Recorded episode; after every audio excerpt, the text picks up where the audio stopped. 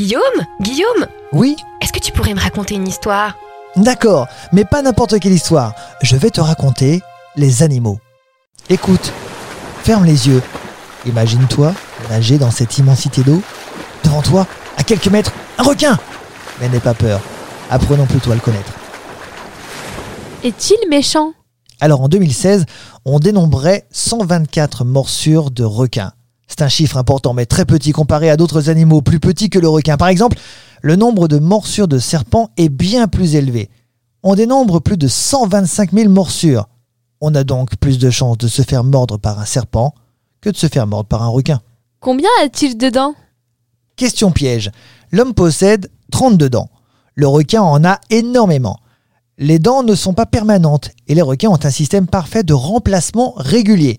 Plusieurs rangées de dents existent et de manière caractéristique. Chaque mâchoire possède entre 5 et 15 rangées de dents de renouvellement. Comme celles de devant sont continuellement perdues, les suivantes pivotent pour prendre leur place. Cette substitution se produit continuellement et ce tout au long de la vie de l'animal. En résumé, ils ont toujours des nouvelles dents, des belles dents et ce, sans aller chez le dentiste. Où peut-on trouver des requins? On en trouve dans toutes les mers et océans.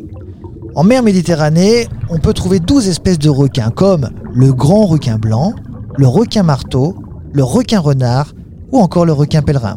Le requin est-il un poisson? Le requin est bel et bien un poisson, c'est une bonne réponse. Il y a deux grandes différences avec les mammifères.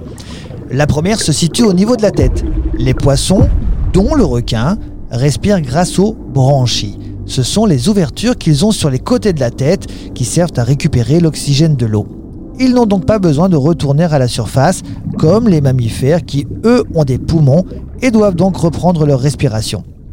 La seconde différence se situe au niveau de la nageoire caudale, c'est-à-dire la queue. Chez les poissons, la queue est verticale. Ils vont donc se déplacer en ondulant cette queue. Chez les mammifères, la queue est horizontale. Ils vont la battre de haut en bas pour nager.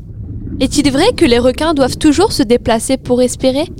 C'est vrai pour certains requins comme le requin blanc.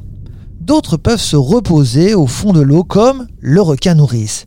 Chez ce dernier, posé au fond de l'eau, il aspire l'eau par la bouche, les branchies sont alors fermées.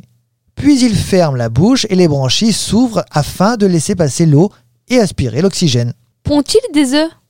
Le requin pond des œufs mais pas que. Ah, il est vraiment fascinant ce requin. En effet, certaines espèces fabriquent des œufs dans leur corps et lors de la ponte, soit à l'intérieur du corps, soit à l'extérieur, les petits naissent de suite.